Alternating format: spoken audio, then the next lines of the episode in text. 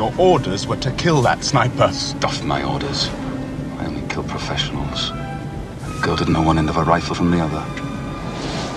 Go ahead, tell him what you want. If he fires me, I'll thank him for it. Whoever she was must have scared the living daylights out of her.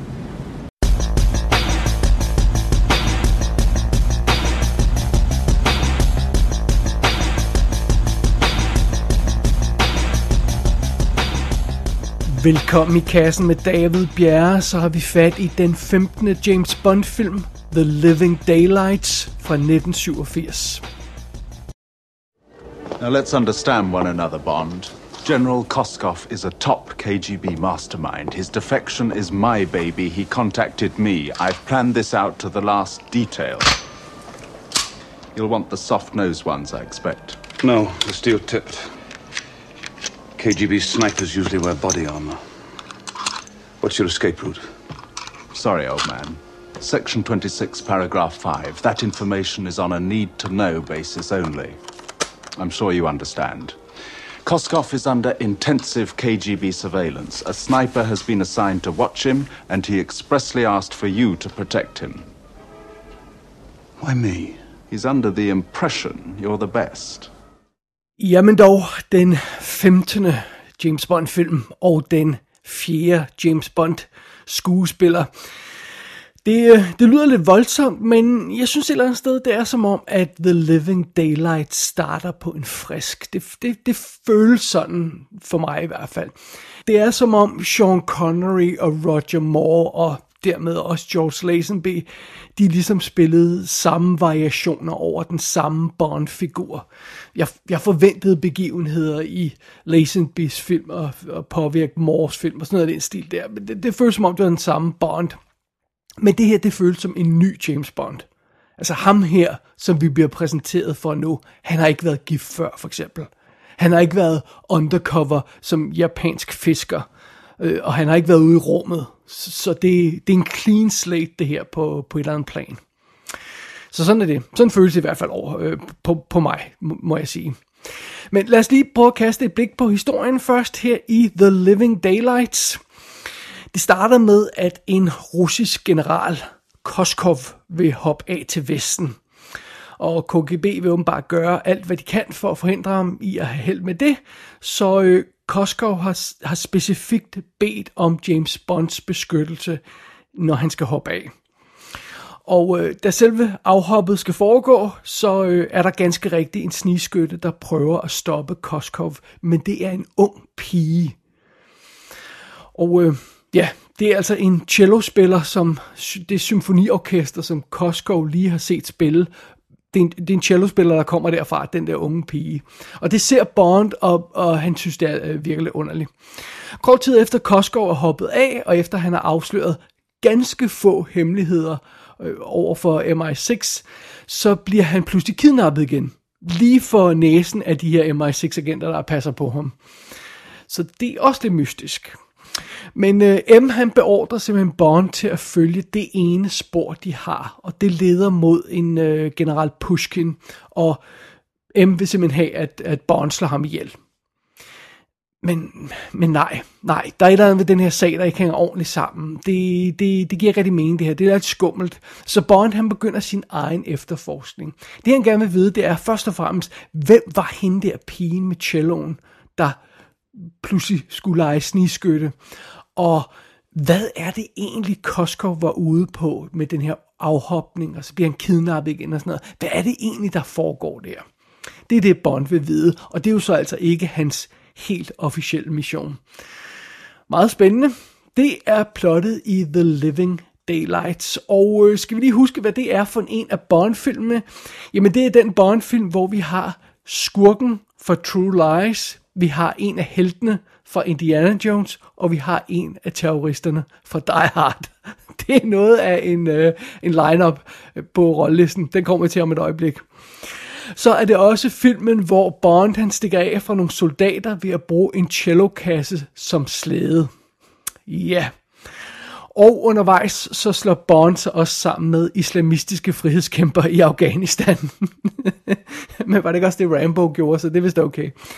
Nå, og så er det naturligvis også James Bond-filmen, hvor Aha synger den awesome titelsang.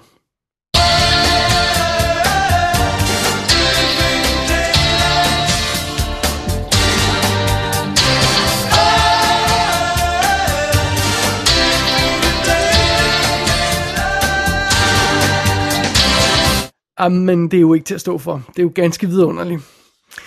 Øh, bag kameraet har vi igen igen for fjerde gang i træk John Glenn som instruktør, og det er altså meget fint. Jeg må indrømme, jeg, jeg kender ham ikke sådan synderligt som instruktør ellers, men han er sikkert meget sympatisk. Øh, så har vi Timothy Dalton som James Bond.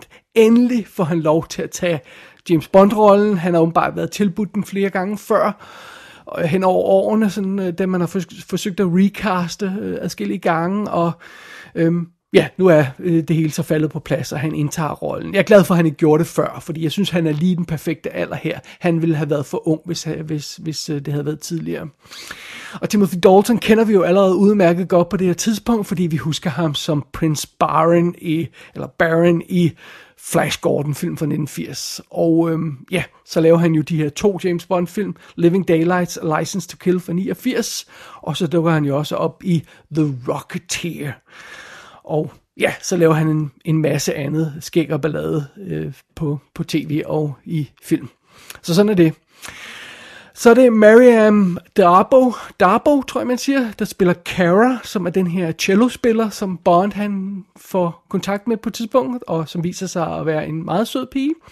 Hun har været med i alt sådan som The Browning version fra 1994, uh, øh, Prince and Me 2, og uh, Dorian Gray fra 2009, men ellers synes jeg ikke, det er sådan en vanvittig imponerende karriere, hun har haft. Skurken i filmen, eller øh, muligvis er han skurken, det er jo det der er spørgsmålet, det er jo øh, ham her, General Koskov, han, øh, han bliver spillet af Jerome Crabbe, som de fleste husker fra, fra øh, Paul Verhovens film, sådan noget som The Fourth Man for eksempel, og så var han jo øh, en slemmer gut også i The Fugitive fra 1993 med Harrison Ford. Så han er velkendt ansigt, synes jeg. Han dukker også mange andre ting. Så har vi Joe Don Baker som Brad Whittaker, som er en våbenhandler, de støder på undervejs, de her folk.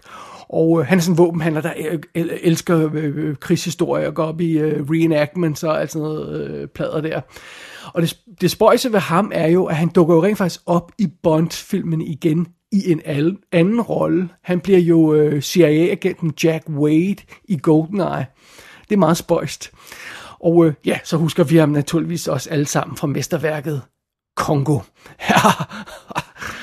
Nå, anyway, så har vi også som uh, General Pushkin, ham som M tror er bag den her skummelplan, men som Bond har et lidt andet forhold til. Som i den karakter, uh, i rollen som den, har vi John Rhys Davis, som vi jo alle sammen husker som, uh, som Indies gode ven i Raiders of the Lost Ark, og The Last Crusade i øvrigt. Og ja, i, i, i Lord of the Rings som Gimli. Som, han, er, han er jo med i tonsvis af ting også. Han er jo en, en herlig fyr, og arbejder stadig den dag i dag, så, så det er fedt. Så har vi Art Malik som Cameron Shah, og ja, det er jo altså ham, vi husker, Art Malik som bad guy i True Lies. Og øh, øh, den her karakter, han spiller, er jo den her øh, oprørsleder, som Bond han støder på i, i tredje akt af filmen. Øh, Øh, så har vi Andreas øh, Wisniewski, tror jeg man siger, som Necros, der er en, en håndlanger bare i den her film, men det er jo ham, vi husker fra Die Hard, hvor han spiller Tony. Det er jo ham, der får det her, ho ho ho, now I have a machine gun, skrevet på sin, øh, sin, øh, sin t-shirt der, eller sweatshirt, eller hvad det er. Og derudover så spiller den her skuespiller jo rent faktisk også en håndlanger i Mission Impossible. I den første og jeg tror, hvad er det, fire, han dukker op i også igen i en anden rolle. Så er det. Så øh, ja, han er også et velkendt ansigt, som man, man nemt kan huske. Så har vi øh, Desmond Llewellyn som Q, Robert Brown som M, Jeffrey Keane som The Minister of Defense, som, som også er med i flere film, og Walter Gotel dukker op igen som General Gogol. Og så har vi en ny Miss Moneypenny, Carolyn Bliss hedder hun. Hun er også med i License to Kill, Ellers har hun ikke lavet så forfærdeligt meget andet, jeg, jeg kender til i hvert fald. Og hun er super freaking naughty. kan vi godt lide Hun må gerne være Miss Moneypenny i flere film, men øh, hun bliver det altså så kun i to film. So be it. Vi har også en ny skuespiller som øh, Felix Leiter, John Terry. Han gør altså ikke det store indtryk. Og, øh, men ellers er det, ja, det skulle også være en rimelig øh, fyldig rolleliste her i, i, øh, i Living Daylights. Det, men, men det går nok. Lad os øh, prøve at kigge nærmere på, om den her film rent faktisk fungerer som Bond-film. Two dead, two in hospital, and Koskov probably back in Moscow, if not dead by now. We're the laughing stock of the intelligence community. Our first major coup in years, snatched from right under our noses by the KGB, only hours after he defected. No trace of him. Nothing. Then there's this Pushkin matter. Hmm, well, I must be off. Meeting with the PM this afternoon. We have to nip Schmiert Spionum in the bud. Pushkin should be in Tangiers in two days' time. A termination warrant has been issued for him. Uh, this uh, plot to kill agent sounds rather far-fetched, sir. I know General Pushkin. And do you think I don't? I've dealt with him on several occasions. Our paths have crossed over the years. He's tough and resourceful, but I can't believe he's a psychotic. Neither did I until today. Efter en lille smule råd, og hvad der føles som lidt ubeslutsomhed, så prøver vi altså at starte på en frisk med den her James Bond. Både med filmen og med en ny skuespiller i rollen. Øhm, jeg synes, jeg, jeg, jeg, jeg synes, der har været lidt rod op til, øh, til på nuværende tidspunkt. Jeg ved godt, at uh, Sean Connery han startede rollen, og Roger Moore sluttede den, men der i overlappet, der var der en masse nonsens, og så kom der pludselig en uægte Bond-film også ind i det hele. Men nu starter vi altså på en frisk, og en ny skarp Bond skal etableres. Vi er på vej ind i 90'erne snart, og, øh, og det går ikke med det der land rundt, som Roger Moore stod for. Og allerede i pre-credit-sekvensen, altså før titelsekvensen, der skal vi naturligvis have, en, øhm, have den her nye skarpe Bond etableret. Det er sådan noget med, at Double O-agenterne er på en træningsmission, og øh, det går, som det nu går, og så øh, pludselig blander der sig en rigtig snigmorder i deres træningsscenarie her. De går rundt og skyder på hinanden med, med, med, med, med falske øh, våben, og, og så kommer der pludselig en rigtig snimor, der dukker op og begynder at myrde folk. Og, og det er jo ikke så godt, så, så, så Agent 007 må træde til og, og, må, og må ordne den her snimorder. Og det gør han så, og det foregår i en energisk sekvens, der sætter, sætter scenen godt for den her film. Og allerede for første glemt af Timothy Dalton, der er han bare på. P.O. på. Det er han altså. Øh, han vender sig mod kameraet med et heroisk blik i øjnene, og øh, han ligner øjeblikkeligt en rigtig agent. der, der er ikke sådan nogle småfimsede sjofelheder, eller flødebollesmil, eller sådan noget nonsens. Denne her agent 007 ligner en mand, man vil sende ud for at dræbe. Eftersom han har license to kill, så er det jo sådan en lidt vigtig del af rollen, som jeg ikke ved, hvor mange af de tidligere agenter, der egentlig har kunne, kunne sælge. Og øh, vi ser simpelthen i den her pre-credit-sekvens, Bond han springer på den her snigmorders bil, og der er en halsbrækkende øh, jagt, og, og det ender med, at bilen kører ud over en skrænt, og Bond han må bruge en faldskærm for at komme i sikkerhed, mens bilen tonser videre og eksploderer, og der er en bombe og, og sådan noget. Og, og det, der er super godt gang i den, og det er en super fed cold open, og det er lige sådan noget der, jeg har, jeg har savnet i den her filmserie. Det må jeg altså indrømme. Jeg, jeg synes virkelig, den sparker røv, den her start. Og Øh, øh, det, det, det, der, er en, der, er en, der er en stor, stor forskel på, hvordan denne her Bond føles i, i forhold til de forrige karakterer. Øh, sådan, bare sådan figuren, hvordan han, han, rollen bliver spillet. Øhm, bare øh, øh, tag den første scene efter credit-sekvensen, der hvor Bond han skal sørge for det her, den her afhopning og sådan noget. Han skal sørge for, at der ikke er nogen, der snigmorder den her, øh, snigmørder den her gut. Øh, så Bond han skal gå i position med sin egen sniper-rifle, øh, og bare måden han træder ind i det her rum, han skal bruge, øh, er anderledes. Han aflæser sådan rummet lynhurtigt. Man kan se, at han tjekker lige for en flugtvej. Han noterer så, hvad der er i rummet, hvis han skulle bruge et eller andet. Og det virker så cool, og det virker så professionelt. Og, øh, og så har han lige sådan en, en øh, han kommer ind i det her fine jakkesæt, fordi de har lige været i sit symfoniorkester, og så, øh, så har han den her velcro-krav, han lige folder ud, sådan så han kan dække for sin hvide skjorte så han kan træde ud på balkongen, der hvor han skal være med sådan en sniper rifle, og så ikke blive opdaget, fordi han har sådan en hvid skjorte, der lyser op. Og, og det er bare sådan nogle små detaljer, der bare gør hele forskellen. Han, han føles bare som en rigtig hemmelig agent, Timothy Dalton i den her rolle, den her version af, af Bond. Det føles bare mere rigtigt.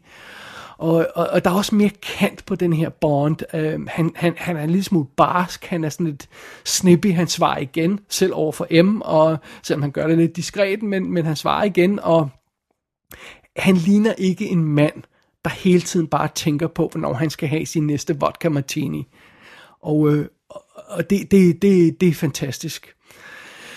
Men det bedste ved den her Bond, den nye Bond, vi har fået her, det er, at han virker rent faktisk intelligent. Og det leder os videre til selve historien, som den her film forsøger at fortælle. Fordi jeg, jeg kan faktisk skide godt lide setupet for den her historie. Vi bliver præsenteret for et scenarie, og det virker fra start ikke helt troværdigt. Øh, vi fornemmer, der er noget galt, og Bond fornemmer, der er noget galt. Det her med, at der er den her gut, der vil hoppe af, og så bliver han pludselig kidnappet og sådan noget, det virker underligt. Der er der noget galt der. Den her sniper, som, som ikke virker som professionel. Øhm, og for en gang skyld, så føles det som om, at, at, at Bond han ikke halser bagefter øh, skurken, eller, halfer, øh, altså, eller at vi som publikum hele tiden er tre skridt foran ham, fordi vi ved en masse, han ikke ved. Det føles som om, vi leger lidt på den samme bane, eller på samme team, må jeg hellere sige på den måde. Øh, og og, og det, det føles altså virkelig godt. Og øh, det føles også godt det her med, at Bond han har gennemskuddet et eller andet, som ingen andre kan se. Øh, M tror ikke på ham, og de andre agenter tror ikke rigtig på ham, men Bond han har spottet et eller andet, og så følger han lige sin egen, øh, sin egen næse og sin egen intuition ud i den her lidt øh, uautoriserede mission, selvom han stadigvæk sørger for at, at, at lade som om han følger den rigtige mission også. Og, og det fungerer skide godt, og, og den efterforskning, som Bond han kaster sig ud i, den er overbevisende. Øhm, og, og bare det, at han har gennemskuet et eller andet form for skjult plot, i, som ingen andre har set, det, er jo, øh, øh, det gør jo, at vi kan tage ham meget mere alvorligt som hemmelig agent. Altså, der, at det føles, som der er, en, der er en grund til, at han er på jobbet her. og igen, det er noget af det, vi har savnet i den her filmserie.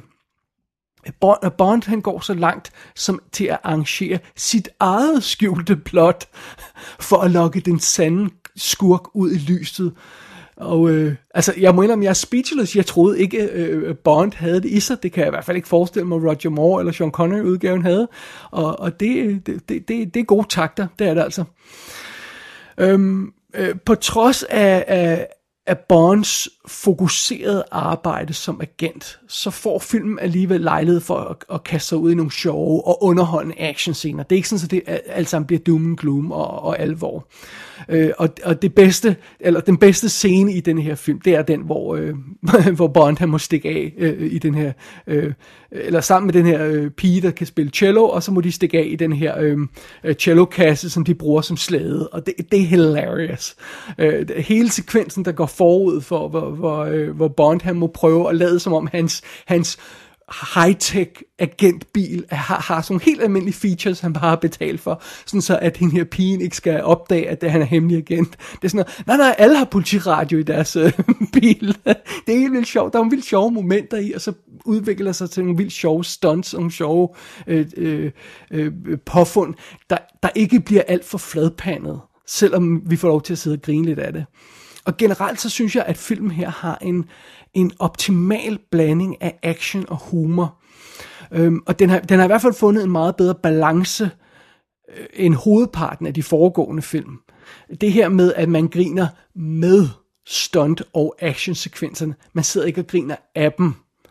Og det, det, det, det, er, det er igen, det er, det er gode nye takter for den her film, det synes jeg altså. Og så er der er ingen dumme øh, lydeffekter på nogle af de her stuntmomenter, øh, så altså, der er en eller anden, der må have sparket John Glenn i nosserne og sagt, nu må du simpelthen holde op med øh, underlige lydeffekter. Det, det skal, det, nu skal vi have en ny, øh, ny Bond her, ikke flere dumme lydeffekter. Så det får vi ikke her. Og det, det, det, det er super cool. Men in all fairness, så er The Living Daylights ikke en perfekt film. Den, den har lidt problemer her og der. Blandt andet det her med, med at hvis man kigger på de tekniske problemer for eksempel. Igen, filmen insisterer stadig på at bruge de her grimme baggrundsprojekteringer. Øh, øh og det begynder at virke påfaldende nu. Og, og, og det jeg mener med det er, at øhm, vi ser de her grimme billeder, nærbilleder ofte af Bond, der hænger på en eller anden bil i høj fart, med hvad der åbenlyst er en, en projekteret baggrund bag ved ham. Han er optaget i et studie. Men de scener er, kry- er klippet næsten side om side med rigtige skud, hvor det ser ud som om Timothy Dalton har været on location og hænger på en bil, der måske ikke kører i super høj fart, men han hænger i hvert fald på en bil. Det ser rigtigt ud. Så de her scener er klippet sammen side om side. Det forstår jeg simpelthen ikke.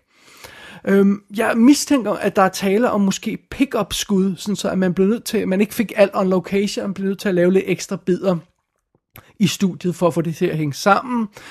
Men øh, det har jeg sådan, ikke undersøgt nærmere, det er bare sådan lige min hunch. Men for helvede da, altså igen det her med, at vi skriver 1987 nu.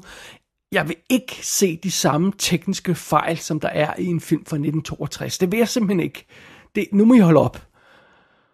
Så, men, men igen, det er også kun halvdelen af tiden. For den anden halvdel af tiden, der sælger de fint de her øh, stuntsekvenser, hvor øh, de skal forestille, at Bond han hænger på en bil, eller hvad det nu er, øh, tonser afsted på en kælk, eller, eller hvad det nu er. Det, ja, det er bare underligt.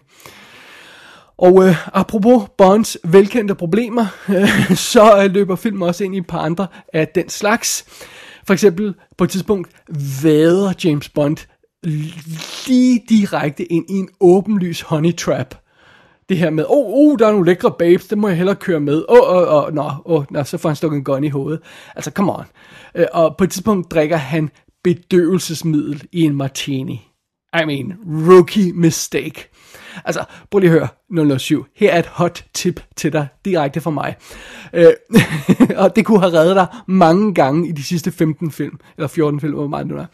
Øh, hver gang nogen serverer dig en drink, igen 007, så sørg lige for, at den anden person smager på sin drink først. Og det er lige meget, hvor harmløs situationen er. Lige meget, hvem den anden person er. Sørg for, at den anden person tager en, en, en slurk først. Fordi hvis du bare havde gjort det, så kunne du have sparet dig selv for så mange problemer undervejs. I'm telling you. Hot tip.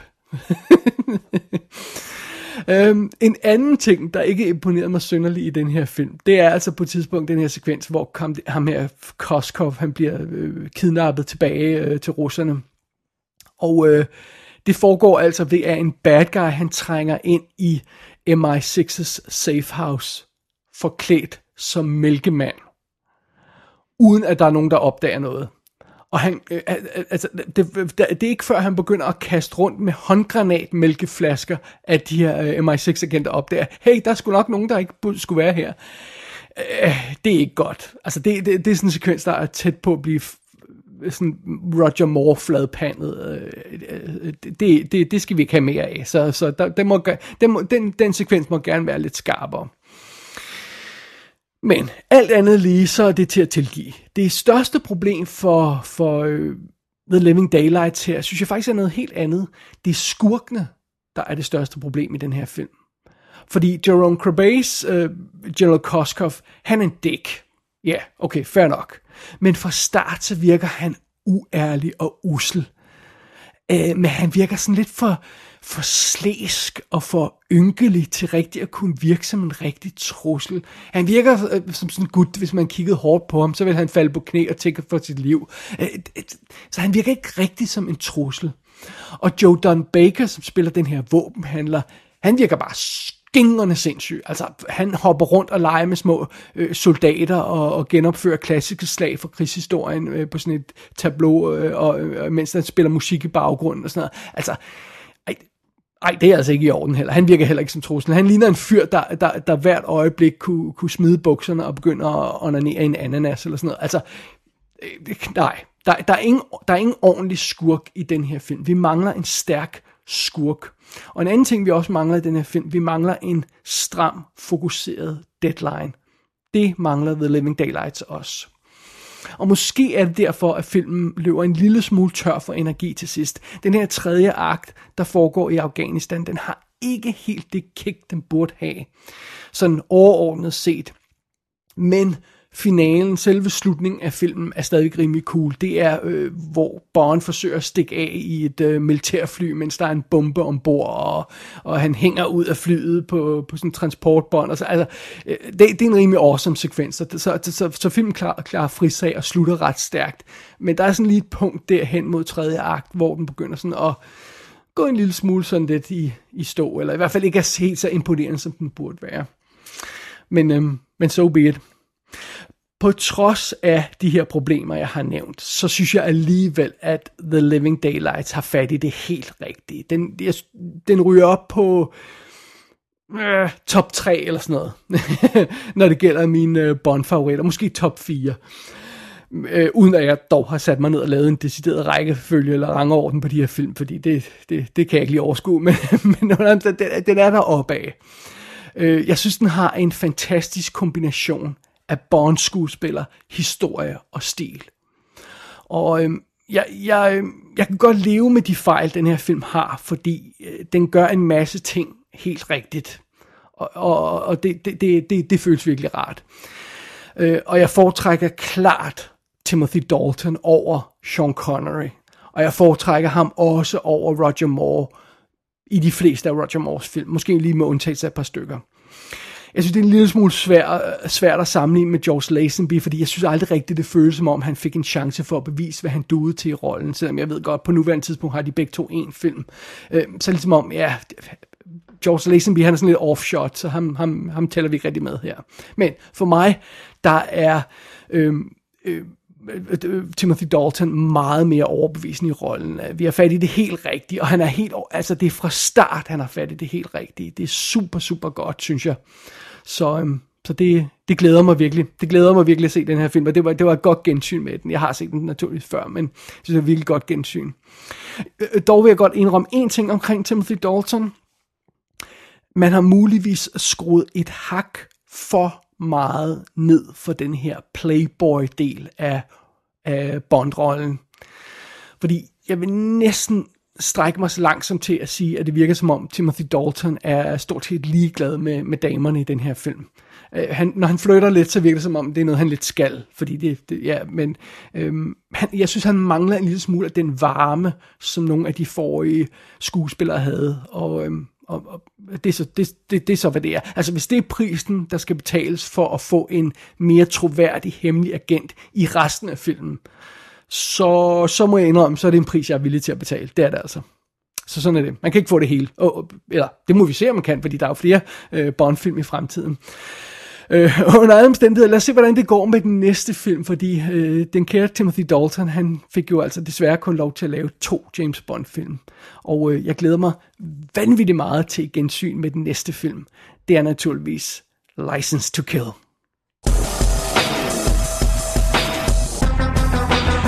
The Living Daylights er ude på DVD og Blu-ray med den sædvanlige blanding af extra stars kommentarspor på med instruktøren og et hav af skuespillere, men ingen Dalton øh, på kommentarsporet, så vidt jeg kunne se. Det, det er selvfølgelig lidt synd.